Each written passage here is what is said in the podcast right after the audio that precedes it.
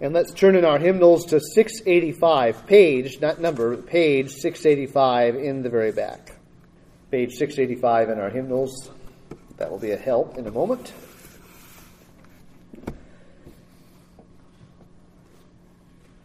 After this um, shortened service, we will have an informational meeting, which I'm, I'm treating as less, as less formal family time, church family time with opportunity for questions and answers. So um, you should all be familiar with the topics from the email sent out Friday. And one of those topics, uh, which is that of an advisory eldership, uh, that I thought might warrant some reminders from Scripture before we discuss it. So at this time, I'd like to remind us of some relevant biblical principles that are brought out in our confession, uh, in the 1689 Baptist Confession of Faith and in its chapter about the church. So I just want to focus on some biblical truths in, in paragraphs 14 and 15 of chapter 26 in our confession of the church. So it's toward the top of page 685 in your hymnal there. The topic uh, of these two paragraphs is that of communion. That's the word it uses communion of local churches of more than one local church together. There are some there are some topics uh, that are addressed here that I'm not aiming at today. Um, different Reformed Baptist churches apply the word communion from these paragraphs with greater or lesser degrees of formal and permanent structure. So some will say we have uh, very dynamic, active fellowship and cooperation with other local churches though we're not in a, an ongoing official organization with them. Uh, some will have some tie to an organization uh, that's um, maybe called a fellowship or a network. Some uh, would say we need to do what um, the uh, the Baptists in England who, who were penning this confession for us, who were signing on to it, what they were doing with an official association as such. Um, and so I think it's uh, there are historical answers to what the confession was addressing when it, in this regard, but I'm not going to take time today to prove what that was because that's not my focus today. Um, degrees of formal organization are not my intended topic today. For our present purposes, we can focus on communion as various forms of partnership and assistance between churches. Communion, that word is used in Scripture. It's not a word that was come up with later, like the word Trinity or something, though that's a good word too. Uh, but communion is actually a word found in Scripture, right? Uh, from the Greek koinonia, for fellowship, communion, partnership, even. So, communion can be various forms of partnership and assistance between churches at a very basic level. Paragraph 14, we want to look at the basic responsibilities of churches toward each other. Basic responsibilities of churches toward each other. And uh, we'll look at scriptures along the way uh, in relation to that. So as you read there along with me, uh, paragraph 14. As each church and all the members of it are bound to pray continually for the good and prosperity of all the churches of Christ in all places, and upon all occasions to further it, everyone within the bounds of their places and callings, in the exercise of their gifts and graces. So the churches, when planted by the providence of God, so as they may enjoy opportunity and advantage for it, ought to hold communion amongst themselves for their peace, increase of love, and mutual edification. uh, there, one particular set of words there might not um, come across in our minds the way it was originally meant. When it says, um, it, it's clarifying, obviously, we all have limits to how many, how much cooperation we can have with fellow churches. It says, everyone within the bounds of their places and callings in the exercise of their gifts and graces. um, as Jim Renihan puts it, the bounds of their places and callings limits the roles individuals may perform. It is very likely that the referent, what it's referring to, is to the constraints placed on church officers. They have been given to and called to serve particular congregations. Their role as pastors or elders and deacons are church specific. They have bounds of their places and they have callings to a church. Uh, in this sort of a context, the word places back in the 1600s wasn't talking so much about geographical places as personal rank and station.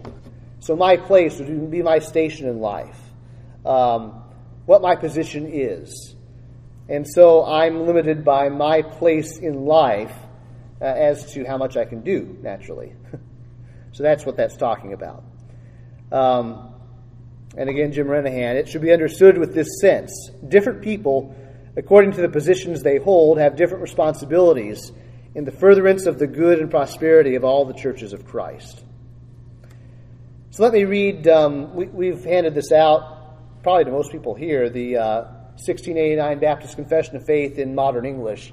Let me read the paragraph there. Uh, it might be a little clearer for some in the updated English. Um, Stan Reeves, his updated language. Every church and all its members are obligated to pray continually for the good and prosperity of all churches of Christ in every place. They must also, at every opportunity within the limits of their stations and callings, exercise their gifts and graces to benefit every church. Also, when churches are raised up by the providence of God, Insofar as they enjoy opportunity and favorable circumstances for it, they should have fellowship among themselves for their peace, growth in love, and mutual edification. Well, where is it getting, first of all, this biblical obligation to pray for all churches, as it says? Well, many places, of course.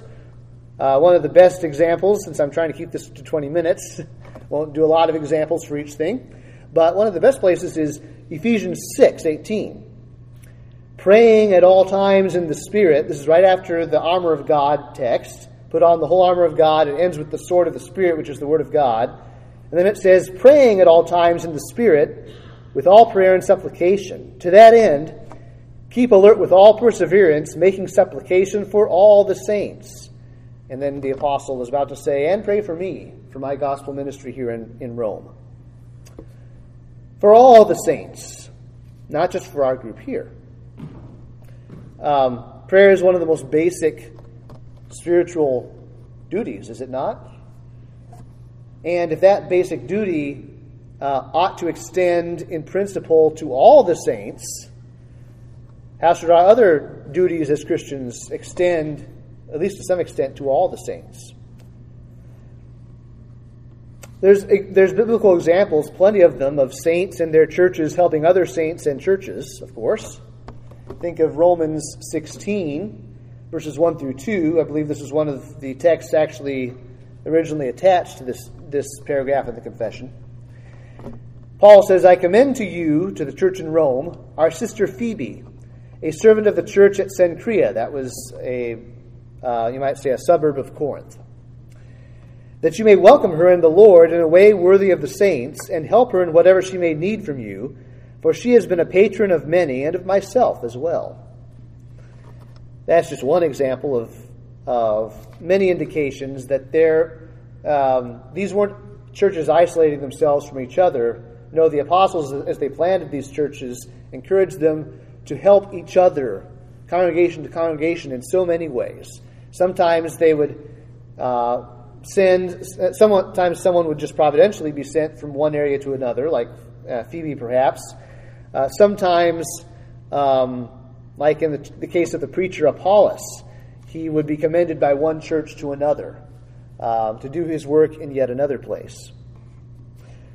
Third John, which only has one chapter, verses 5 through 10, the Apostle John uh, speaks both of what it is good and, and wonderful to do for those who are strangers to you, but who are workers for the gospel.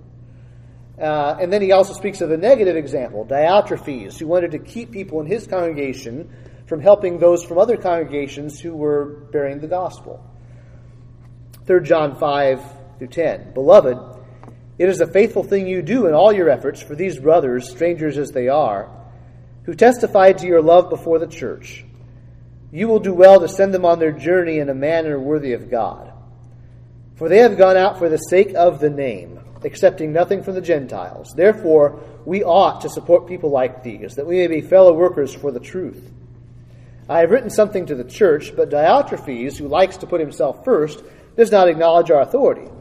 So if I come, I will bring up what he is doing, talking wicked nonsense against us, and not content with that, he refuses to welcome the brothers, and also stops those who want to and puts them out of the church. you say, well, all our problems would be gone and all our disputes would be over, wouldn't they, if we had apostles on earth today? no. Diotrephes said, I don't care about the apostle John. He doesn't have authority over our church.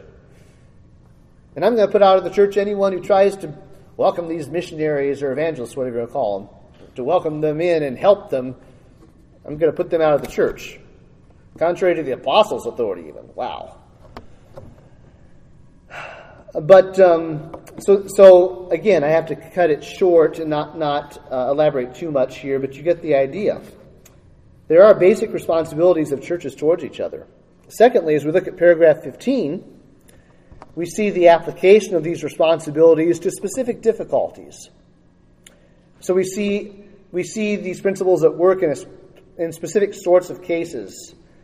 Uh, looking there at paragraph 15 in cases of difficulties or differences, either in point of doctrine or administration, wherein either the churches in general are concerned or any one church in their peace, union, and edification, or any member or members of any church are injured in or by any proceedings and censures not agreeable to truth and order.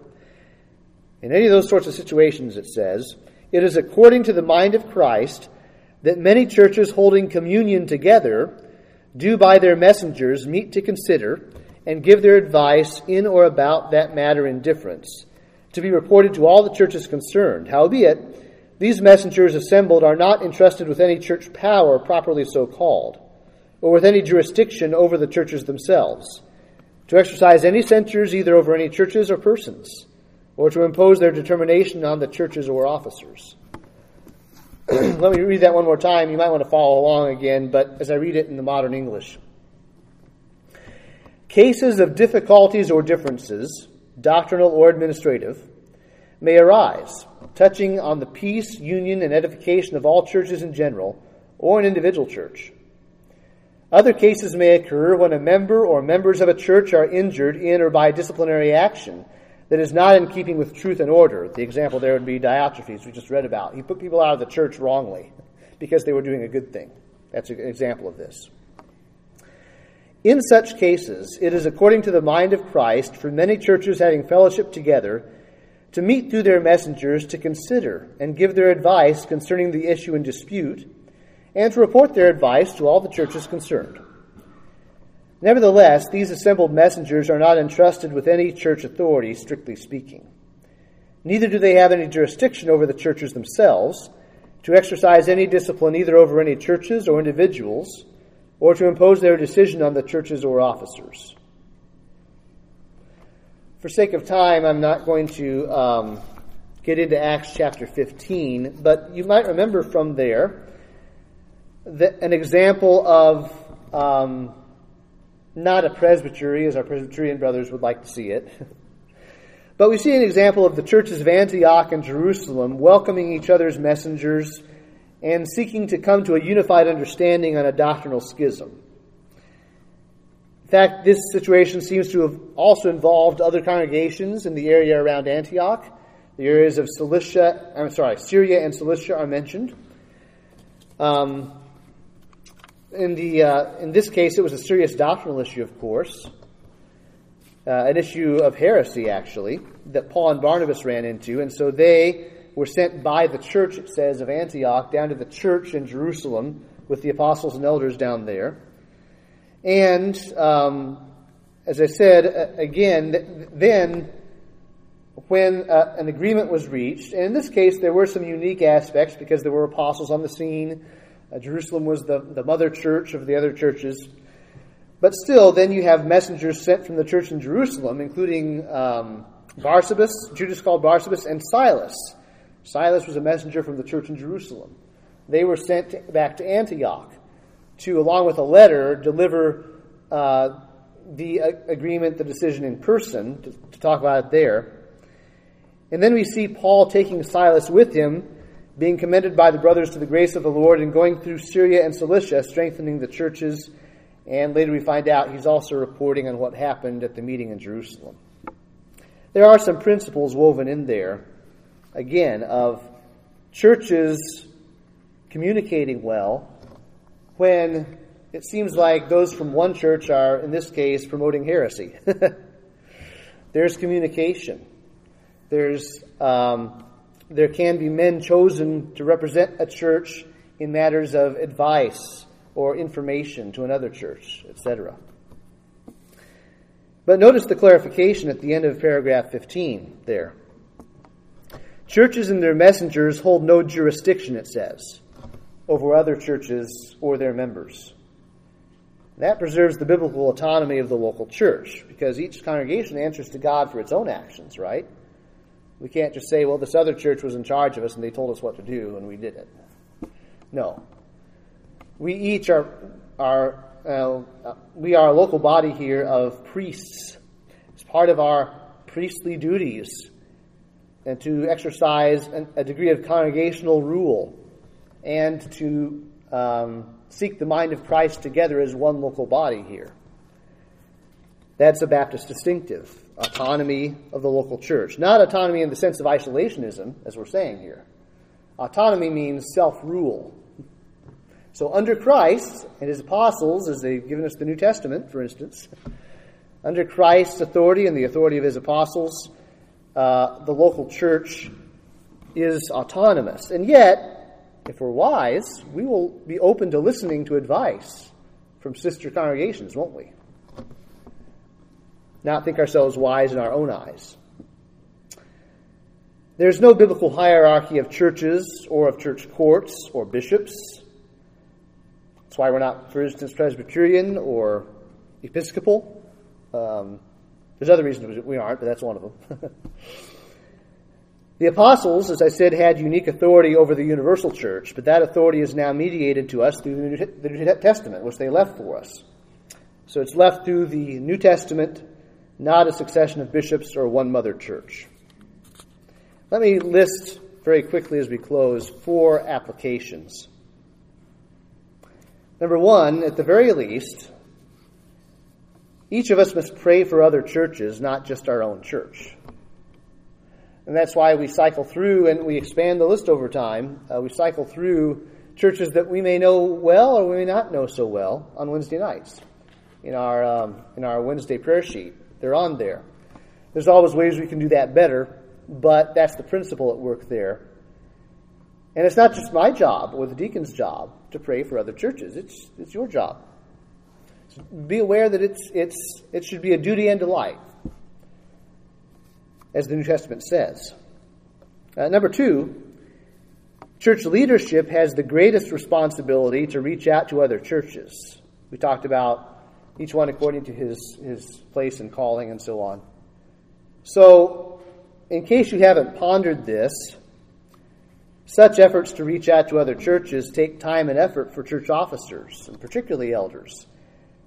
I'll go so far as to say it will require my blood, sweat, and tears if I do it right. Um, no deacons, no pastors naturally just think they have time for this. we have plenty to do as it is.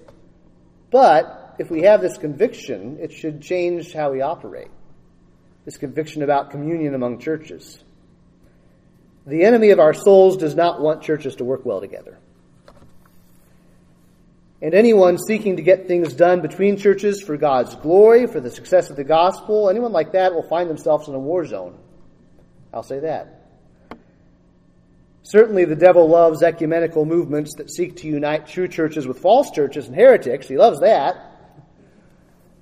But try to rally true churches, and you're likely to encounter enemy fire. So that's just just something that every once in a while I it's good for me to um, bring to your attention again.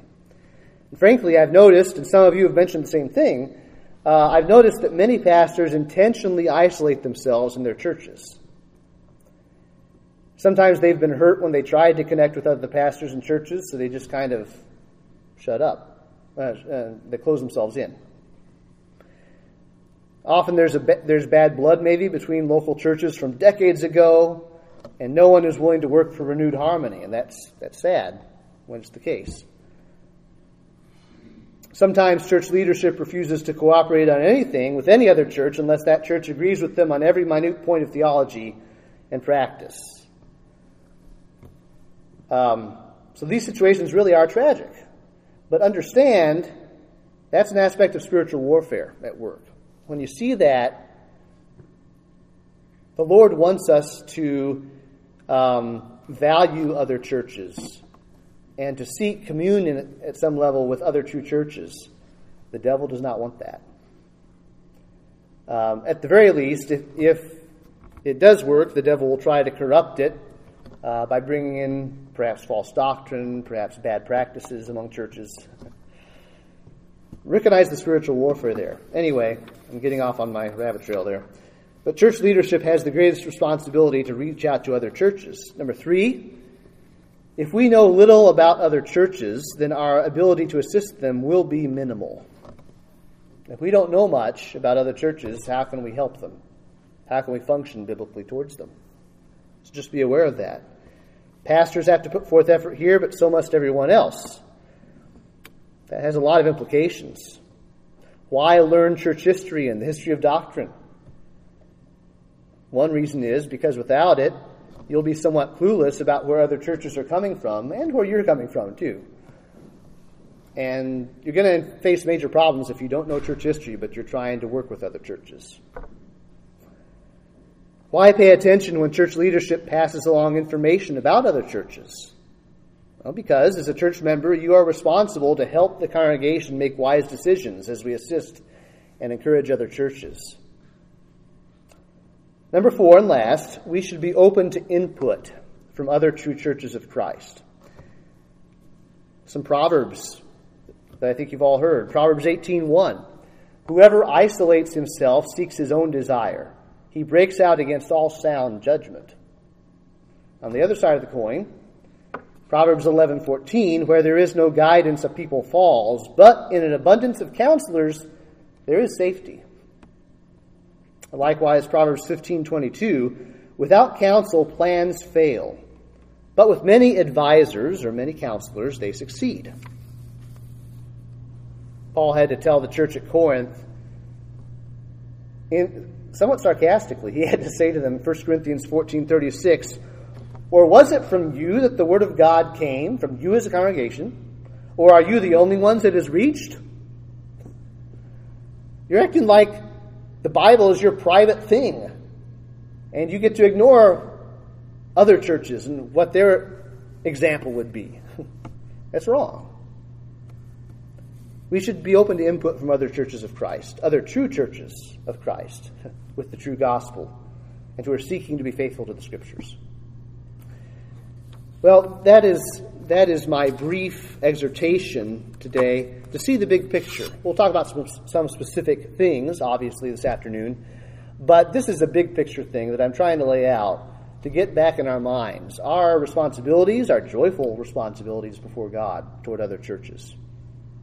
It was 20, maybe 25 minutes, depends how you count. So um, let's pray, and then we'll sing a hymn and close.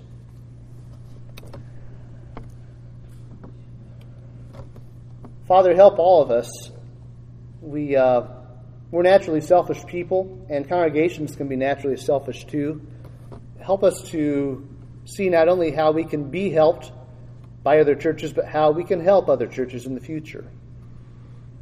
Help us to, to be pondering various good things we can do for your kingdom with other churches in the future, things such as church plants, even. Um, help us not to be content with where you've brought us as a church, but keep pressing on to do your work better and in concert with, with more true churches along the way. We pray this in Jesus' name. Amen.